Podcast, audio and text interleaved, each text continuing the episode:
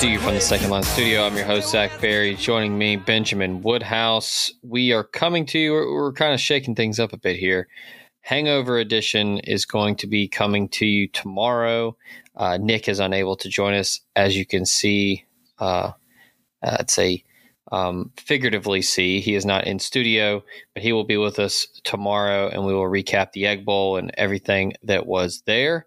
We wanted to uh, wait and give him a shot to uh, give his thoughts, but we are going to recap the week that was Week 13 in the SEC and around the country. So, Ben, welcome in. How are you this Monday evening?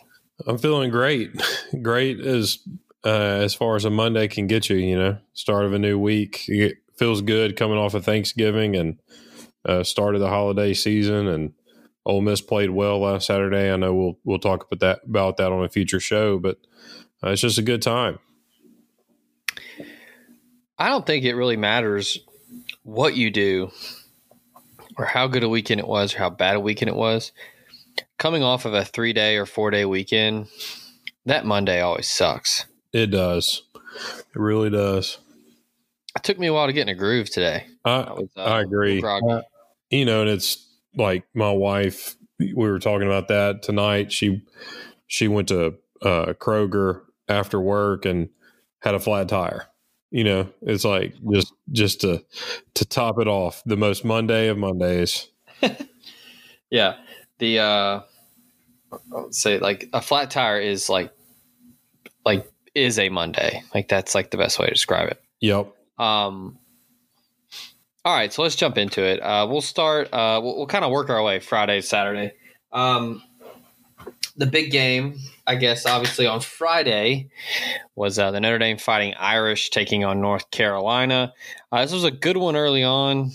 Uh, the Irish pulled away late, uh, ended up winning 31 17.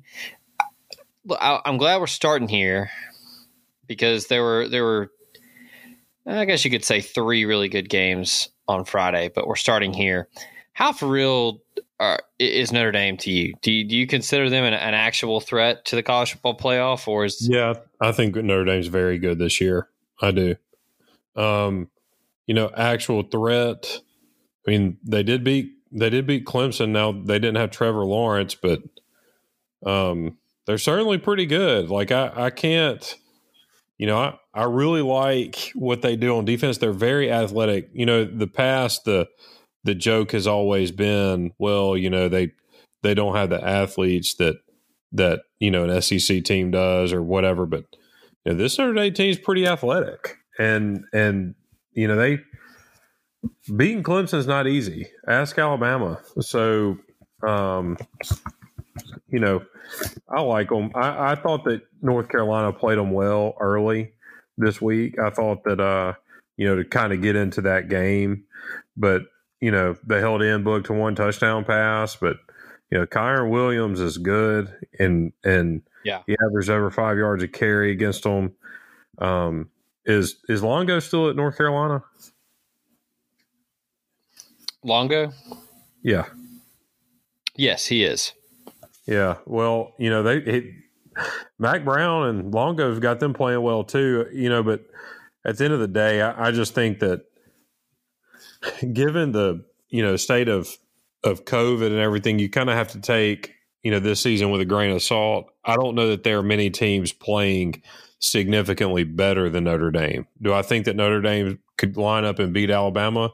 Probably not. But, you know, I, I don't know that anybody else could either. So uh, I think they've got just as good a shot as anybody.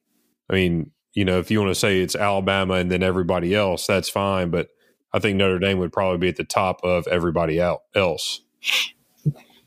And I thought that I was just impressed because I, I, was impressed with Notre Dame against Clemson. And look, I know Trevor Lawrence wasn't there, but but DJ Uiagalelei is no scrub.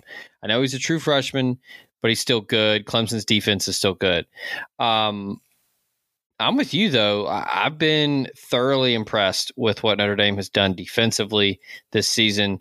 Um, uh, Kyle Hamilton is really fun at safety, but you know Longo and, and Sam Howell and the rest of that North Carolina offense has pretty much just virtually torched everyone this season.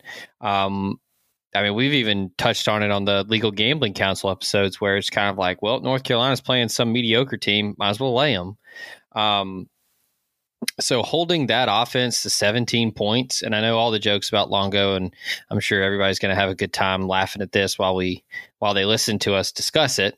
Um, but you know, all jokes aside, they've been really good in the ACC the past couple years. They've been one of the more explosive offenses in the country, and I mean, if if Notre Dame beats them like they did, I think a lot of people expected North Carolina to keep it close and cover uh, the four and a half, five point spread.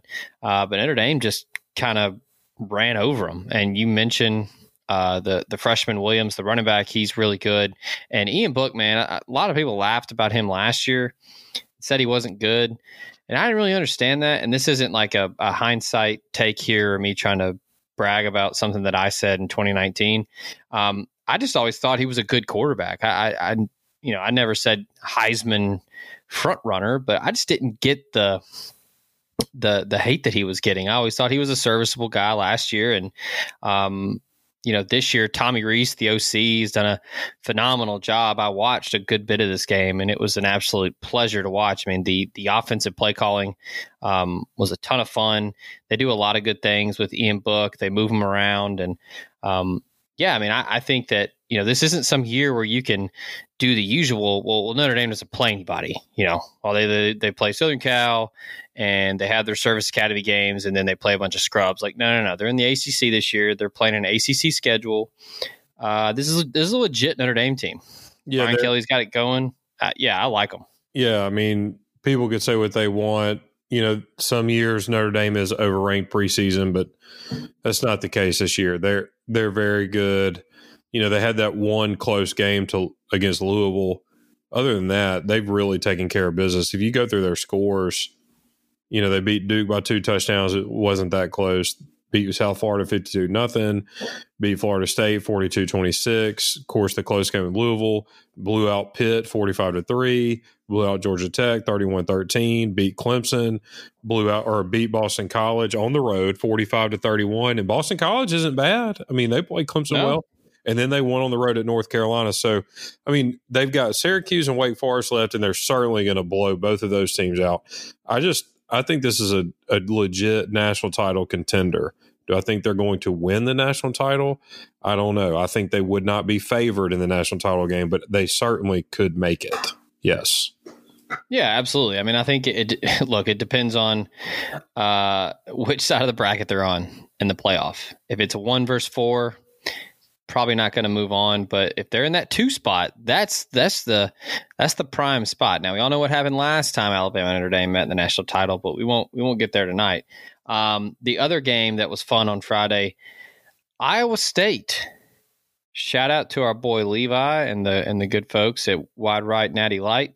The clones get it done, beating Texas at Texas. It, I think I think, correct me if I'm wrong here. I think this was the first time ever Iowa State has beaten Oklahoma and Texas in the same year. Does that sound right to you, Ben? It sounds right. I, will believe you because I just can't imagine that it's happened in the past.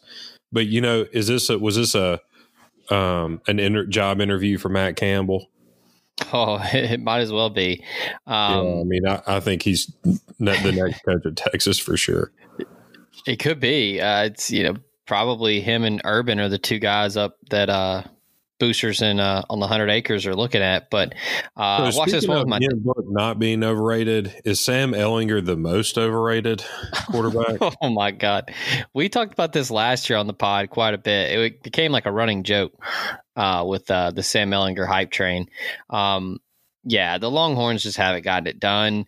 I watched this one with my dad, and I don't think my dad watches a ton of Big 12 football, and I think this might have been his first time to uh, to get a look at uh, talk Purdy to me. Brock Purdy, 312 yards through the air. Breece Hall ran for 91.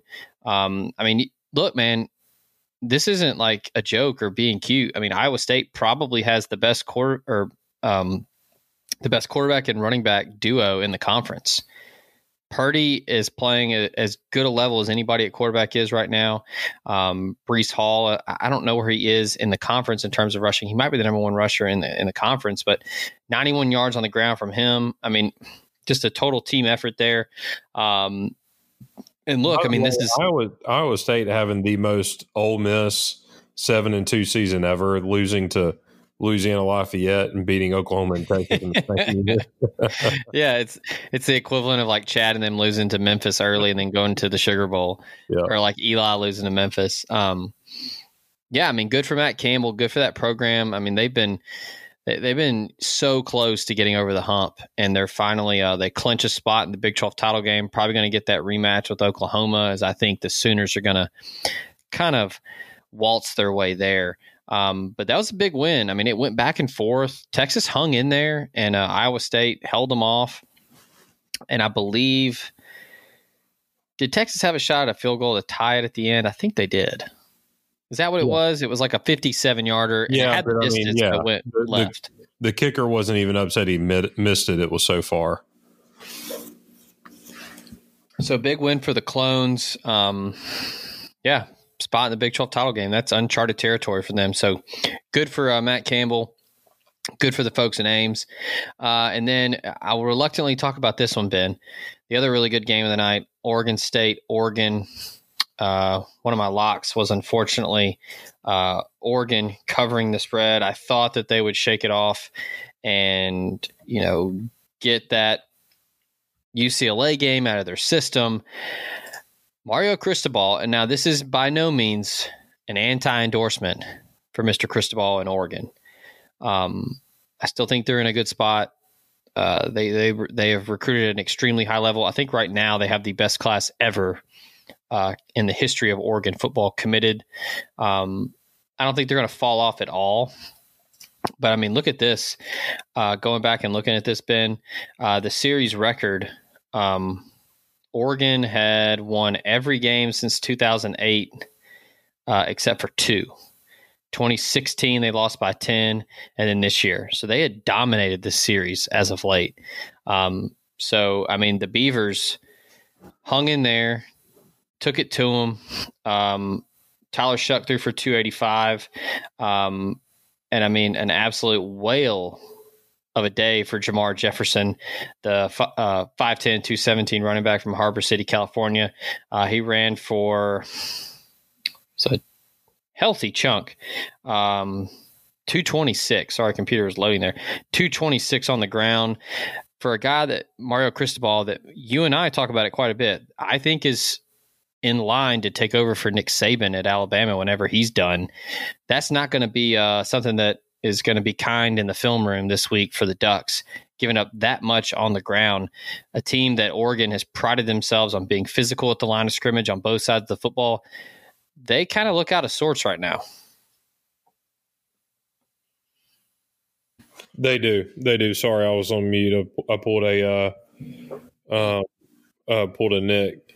The ghost yeah, of Nick Carr's past the Oregon Oregon State deal, you know, shout out Tristan Gebbia, son of the former Ole Miss tight end Rich Gebbia. You remember yeah. he was a recruit uh, playing quarterback for shout Oregon out Calabasas. That's right. Um, look, Oregon State pretty much beat Oregon in every category. And the most eye opening thing to me is Oregon gave up 269 yards on the ground and, you know, Oregon State's running back, Jamar Jefferson, averaged almost eight yards per carry. That's just too much. Like, you just can't. I mean, you can't expect to win a rivalry game, even though Oregon was in it, you know, and actually were winning. I mean, it took a 22 to 7 fourth quarter, Oregon State beating Oregon for them to, you know, win it. But uh, either way, I, I, I just think that um, Oregon is good and they got a great recruiting class. They're only going to get better, but you know, Cristobal plays a little bit of different style of football than what they're used to there, um, and so it's just going to take some time. But you know, at the same time, shout out Oregon State. I mean, they they've been pretty good this year. Like they're, you know, for for Oregon State, right? I mean, they've only played four games, but you know, they beat Cal and beat Oregon in the same year. That's not bad. You know, they played Washington and Washington State close. Oregon State is in the p- past few years has just been getting blown out by teams. I mean, I, you know, you go back and look at their scores, they've been bad. I mean, it's been a long few years for the Beavers, and so it's good that good that you know they can kind of get things turned around there. All right, uh, let's see. Looking elsewhere, Friday, not much. Um, Liberty covered against UMass, just further proof they don't ever count on UMass for anything. Uh, UCF won a shootout against South Florida. Um, probably uh, the game uh, Stanford won on a uh, missed extra point to beat Cal. Uh, one of the the head scratchers people keep wanting to hype up Scott Frost for whatever reason. Nebraska 20, Iowa 26. Uh, Kirk Ferentz and company get it done. All right. Well, before we take our break, I, I want to get your thoughts. You know where I stand. What in the world is going on with Scott Frost and the Cornhuskers? Man, you just can't win at Nebraska anymore. It's too late. It's it's just I there's I don't think that both Nebraska and Iowa can be good, right? Like I don't think that there are only so many Midwestern football teams with huge, you know, linemen that that can that ex- can be good and exist. Wisconsin's going to be one of them, and as long as Kirk Ferentz is at Iowa and that he's got them playing well, they're going to be one. And then Iowa State has good players too. So you know, there's just not a lot left over for Nebraska to get. I mean, it's not like Nebraska can go into Austin, Texas, or in Dallas, Texas, or Houston, or wherever and say, "Hey, man, come to Lincoln and play." Like because now hmm. Ole Miss is in that place. Twenty years ago, Ole Miss didn't have the budget to go into Texas and recruit, or Auburn. I mean, Auburn maybe slightly, but you're talking about now the SEC is in Texas and Oklahoma and the Midwest recruiting as well. And you know, proximity to home is not as big of a deal, and there's just not good talent in Nebraska. You know, you know they can they can pack out however many games in a row that they want to. It is what it is. Like they, you just, it's just not a place. It is a place that was good in the '90s, and it's never going to be good again. I mean, it's you know, I guess you could say never say never, but I will say never. Nebraska will never be good again. Eh, it's we, have talked about it before on the show. It's kind of one of those programs that's just fallen by the wayside with how college football the landscape has changed. And you know we talked about the longhorns earlier and like texas is just a completely different state now. Everybody recruits it. You got a&m in there playing really well. They're a top 10 program right now. Tcu plays well. Smu plays well. Um, you know texas tech has their moments. It's not just a state where the longhorns can just throw that burnt orange hat on the table and kids automatically go. Um, and then Nebraska is just you know smack dab in the middle of nowhere. I mean, it's it's not like kids are just flocking to Lincoln, Nebraska to go play. Where's Lincoln, Nebraska? What's it close to? I mean, oh, quickly, I mean, what city is Lincoln close to? There isn't one. I mean, you're not going to recruit someone and be like, "Hey, man, the nightlife in Omaha is sick." Like, I mean, I've I've been to Lincoln once, and I mean, it was okay. Like, I, I wasn't. No, no, I'm, I'm sure it's a cool but, place. Like, I'm sure it's great. But like, I mean, I, close, close, to Kansas City, but I mean, that's not a huge booming. But I mean, in December, it's going to be below zero, and and it's not. I, it's just not what the program that it was. I mean, there's not a lot to sell there. Yeah, I mean it's um and I like Scott Frost at UCF, but this tells you how hard that job is because he whooped everybody at UCF. Yeah, and you know, I don't I'm really hesitant to say that he's a bad coach because I don't think he's a bad coach. I just think that it's they had a nice thing going with Bo Pelini. And look, I know Bo Pelini is is struggling right now with with with coaching defense at LSU, but I mean that was a guy that won nine games every single year he was there, and they got tired of it. And I think that that's this weird mindset that these programs have. It's like it's like Michigan, it's like Tennessee, it's like Florida State. Uh, Miami has it a little bit here and there. Miami's been humbled by the NCAA, so they're they're coming around a little bit, but you know, Penn State's kind of getting a little taste of that this year.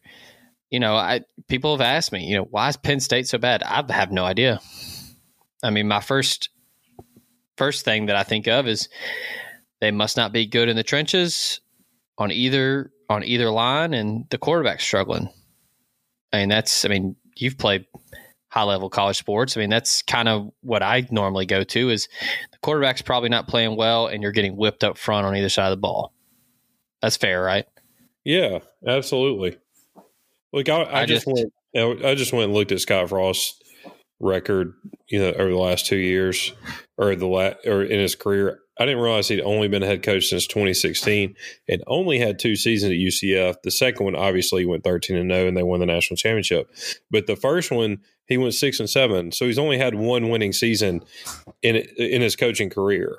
It it happened to be the 13 0 national championship, but you know, anyway, or their claim national championship, sorry. Yeah.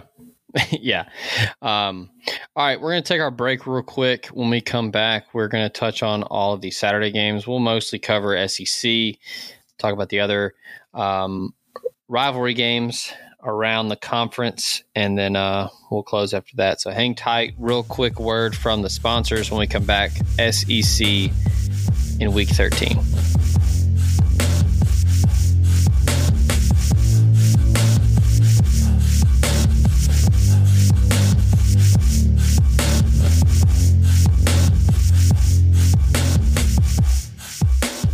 It's Zach again, Podcast Rebellion, to remind you of our lovely sponsors here at the show. If you like New Orleans inspired cuisine, go see Kelly English and the good folks in Memphis at Second Line or Restaurant Iris for some fantastic food and cocktails. You can also travel down to the coast to Magnolia House in Biloxi at Harrah's Gulf Coast. Blackjack, craps, slots, southern cooking, cocktails, what's not to like? All three fantastic establishments part of the Kelly English restaurant group. Good food, good people, good cocktails. It can't be beat. That's Second Line, Restaurant Iris in Memphis, and Magnolia House in Biloxi. Speaking of good food, if you're in Oxford, go see Greg and the good folks at LB's Meat Market, the inaugural sponsor of this year podcast, on University Avenue across from Kroger. Celebrate with the best protein for your Miss grilling needs with Greg and the rest of the folks there. And be sure to tell them that Red Cup sent you for exclusive deals and promotions. Remember, the Philly combo is back for just $10 right now. And you've got your lunch specials 11 to 3.30, Monday through Friday. That's LB's Meat Market on University, across from Kroger. Arby's is full of shit. LB's has the meats. Speaking of Oxford, if you're looking to get some libations going, be sure to check out Wonderbird Spirits, North Mississippi's first distillery. It's a quick little eight minute drive south of Oxford on Old Taylor Road, and it's the only spot in the Magnolia State for a true grain to glass gin experience. The space is fantastic. Chan and the rest of the guys there are doing some fantastic stuff. Uh, go there, get a tour, do a tasting, or you could do both. Inquire about maybe renting it out for a private event, maybe a anniversary, a wedding reception, a rehearsal dinner, something the place is amazing. That's Wonderbird Spirits, North Mississippi's first distillery in Taylor, Mississippi. And be sure to follow them on Instagram for all their latest updates and uh, comings and goings there at Wonderbird. Speaking of libations, if you're in Memphis and you're looking to stock the cooler this year, Old Dominick on South Front Street is your place to go. Just like Wonderbird, you could go there for a tasting, for a tour, or both. And be sure to check out the rooftop bar, which is super awesome, has some great views of downtown Memphis, of the Mississippi River. Uh, you can try their Huling Station High Rye Bourbon, the Memphis Toddy, the Memphis Vodka, or the new Honeybell Vodka. You can get it all there or at your local package store. So celebrate with that Huling Station bourbon, a very small batch high rye bourbon by the folks at Old Dominick.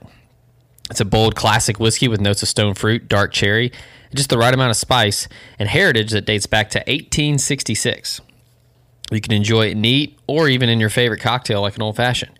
It's got a mash bill of 52% corn, 44% rye, and 4% malt.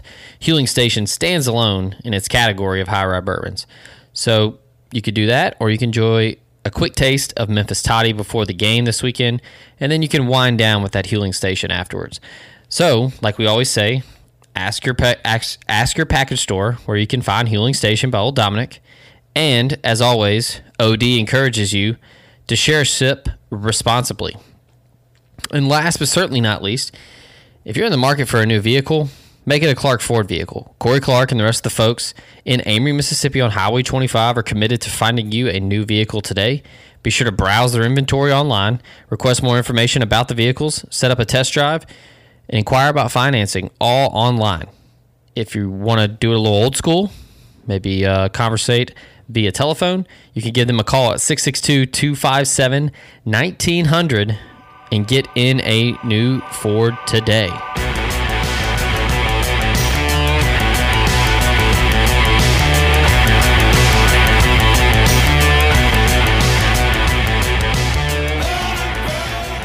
And we are back here, podcast rebellion. All right, Ben. Saturday was was quite busy.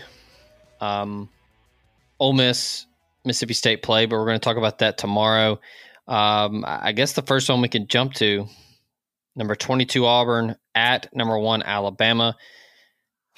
I'm just going to go ahead and throw it to you. This one went exactly how we thought it would. Yeah. I mean, there's not a lot to say here. I just, the, you know, Alabama, it's so funny because I, I find myself defending them sometimes when I shouldn't, but because there's no reason to. But it's so funny because, you know, the the running joke on Twitter right now is that Mac Jones is a game manager. And, mm-hmm. you know, please keep calling him a game manager. Please, you know, people keep saying that. And look, he kind of is, but he's a game manager that goes, you know, 20 for 25 for 300 yards and five touchdowns every game.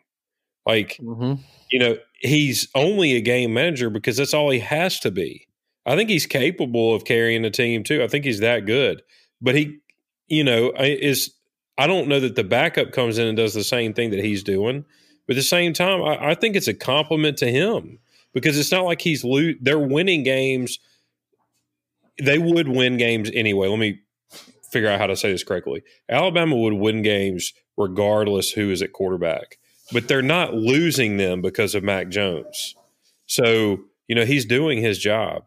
But to to get on to this game, I mean, Auburn only had 120 yards rushing. You know, Bo Nix threw two interceptions. The game was never in question. I think it was 21 to 3 at halftime. Then it was 35 to 6 at the end of the third quarter. Just a just a thorough win for Alabama. Just just beat down. It, it was never close. Um, Mac Jones is probably the only person playing at a higher level than Matt Corral right now. And then, you know, speaking of someone playing at a higher level than an Ole Miss guy, DeVonta Smith is trying to make it incredibly hard on the folks at the Biletnikoff Award uh, board, selection committee, whatever. On uh, he's doing his damnedest to try to steal that award from Elijah Moore. He finished with 171 yards receiving.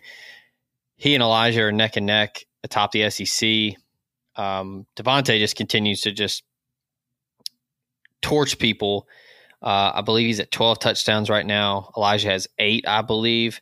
Uh, but yeah, Mac finishes with 302. Najee Harris, a, a, mediocre day at the office, only ran for 96. But um, yeah, you, you go from last week where folks at Auburn are pounding their chests about how good Gus is in the Iron Bowl.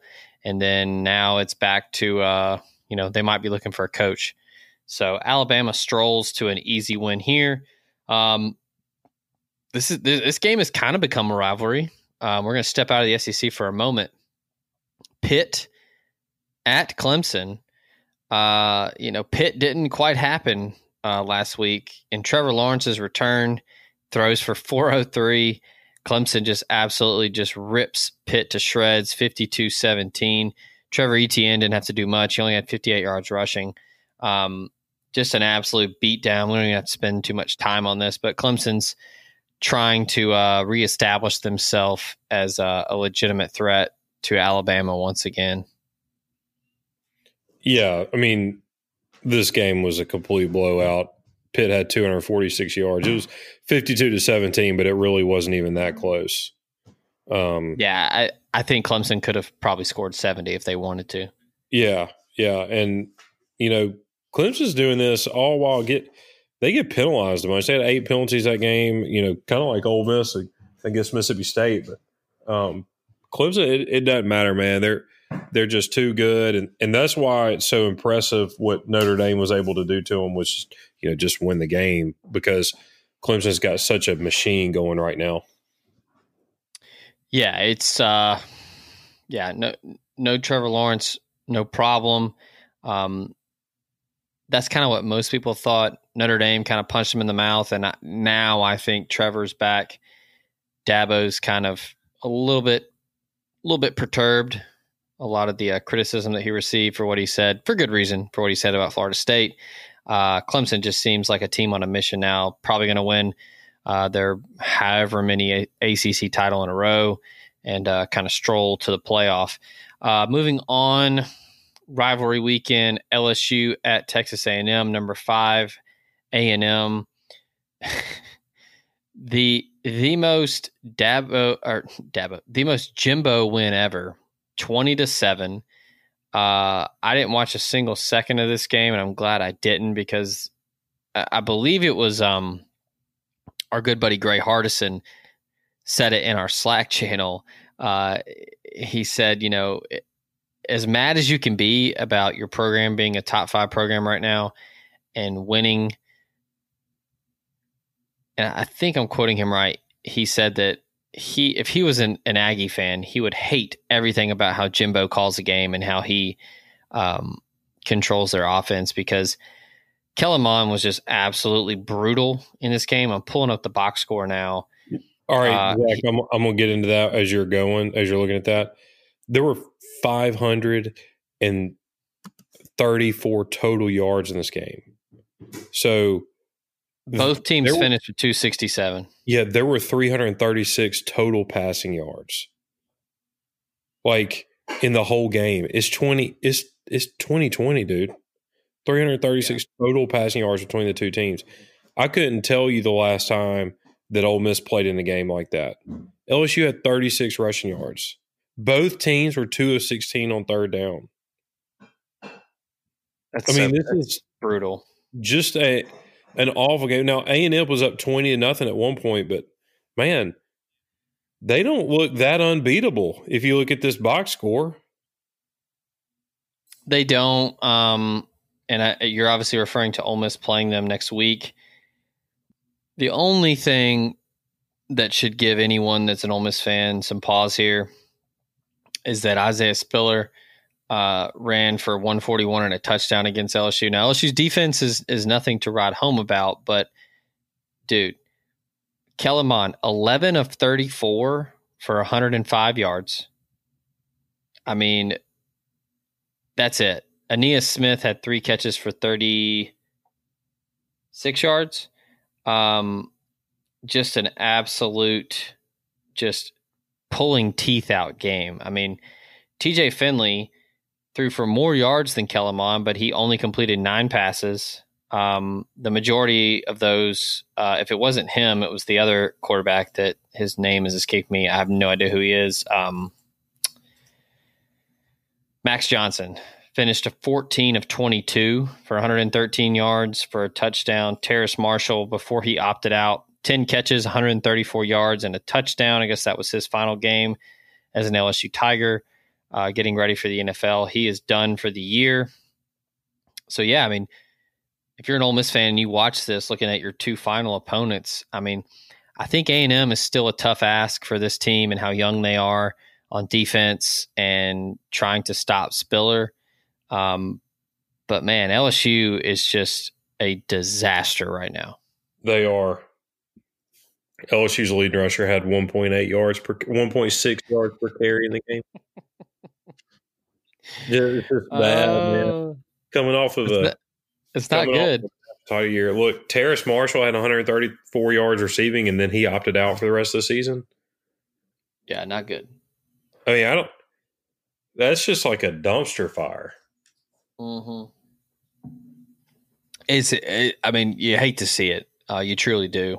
Um, kind of a rapid fire here. Florida wins 34-10 over Kentucky. Kyle Trask 256. Kyle Pitts had 99 yards and three touchdowns, I believe.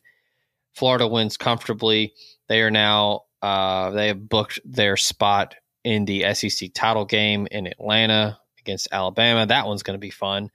Um, going down the list here, Northwestern, their time as a top 10 team was uh, short lived. Michigan State knocked them off 29 20.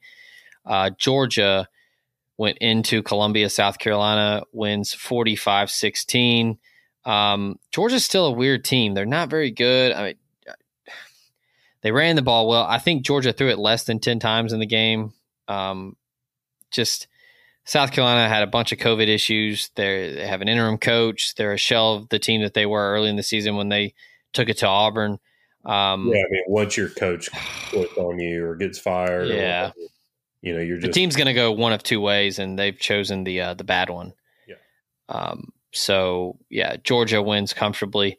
Um, Indiana continues their run, um, wins 27 11 over Maryland. Maryland's not bad. Uh, Tua Tagovailoa threw for 241. Uh, Michael Penix uh, out for the year, ACL injury, but Indiana wins in spite of that. Uh, Coastal takes care of Texas State 49 14, sets up their big matchup next week against Liberty. Um, Texas Tech hangs in there with Oklahoma State, loses the shootout 50 to 44. Uh, last one I want to touch on before we close up shop tonight, Ben. Penn State finally off the snide, wins 27 17 over Michigan. Oh boy, we started out the show talking about Texas and their struggles as a big name program. We talked about Nebraska. What on earth are the Michigan men going to do now? They're going to fire Jim Harbaugh, aren't they? Uh, they have they have to, right? He's not going to beat Ohio State. He lost to Penn State. I mean, that's like the only saving grace is, well, you can't beat Ohio State, so you got to at least beat Penn State. Well, Penn State was winless and they beat you. So now what? I, just know. terrible. I don't know what they're going to do. I mean, I, I really don't. Uh, you know, who are they Another thing you hate to see. The deal, like who, who are they going to want to get? I, I mean, they they have the money, they have the cachet, they've got the Jumpman brand uniforms. I mean, there's tons to like there, but with the monster that Ryan Day and them have going on in Columbus, and uh, I just don't know. I mean, it's not for lack of talent. Michigan recruits extremely well in spite of Harbaugh not winning. Oh, I mean, bad. I mean, I think I, I think I heard the stat today that, um, what's his name? The coach at Michigan State. Um, oh my god, uh, losing my mind here. Uh, drawing a complete blank is uh, Mel Tucker. Mel Tucker has more. I, I think it was more top ten wins now than uh, as a head coach than Jim Harbaugh after knocking off number eight Northwestern. So that's sobering. Yeah, I mean, again, you hate to see it. You hate to see Michigan struggling like this, right? You do, you do Absolutely. I wonder if they're going to be coming after Lane Kiffin. He's not. I doubt he's Michigan man enough for them. Yeah, I mean, they, you know, maybe they'll come down and take him to IHOP. Who knows? so, um, anything else from from Saturday that? No, not you, uh, really. Not until we talk about the enjoy? Ole Miss game. You know, we'll have another show about that probably tomorrow. But uh, yeah, well, uh, we will have that. Um, I, I will say real quick uh, before we close, uh, the Legal Gambling Council had a uh, had a good week. I believe we went seven and four as a unit. Um, you guys did successfully jinx me. I went one and two. Um, so my Good. lead has Good. has shrunk uh, just a little bit. Austin is right there on my tail at 21, 15 and one. Um, you went two and one. Nick went one and one. Had a cancellation. Uh, y'all are both 17 and 18, and then I am 22 and 13. So right now we are 77 and 68 as a unit. So that is still in the black. Not bad. we've we've had a for it to be a weird year in COVID. We've still done pretty good.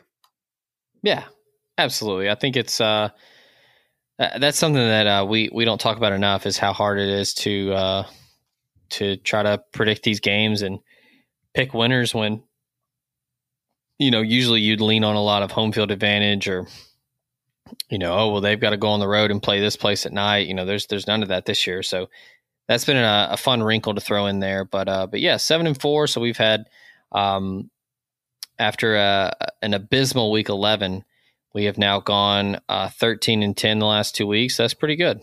Yep. Yep. It's a man.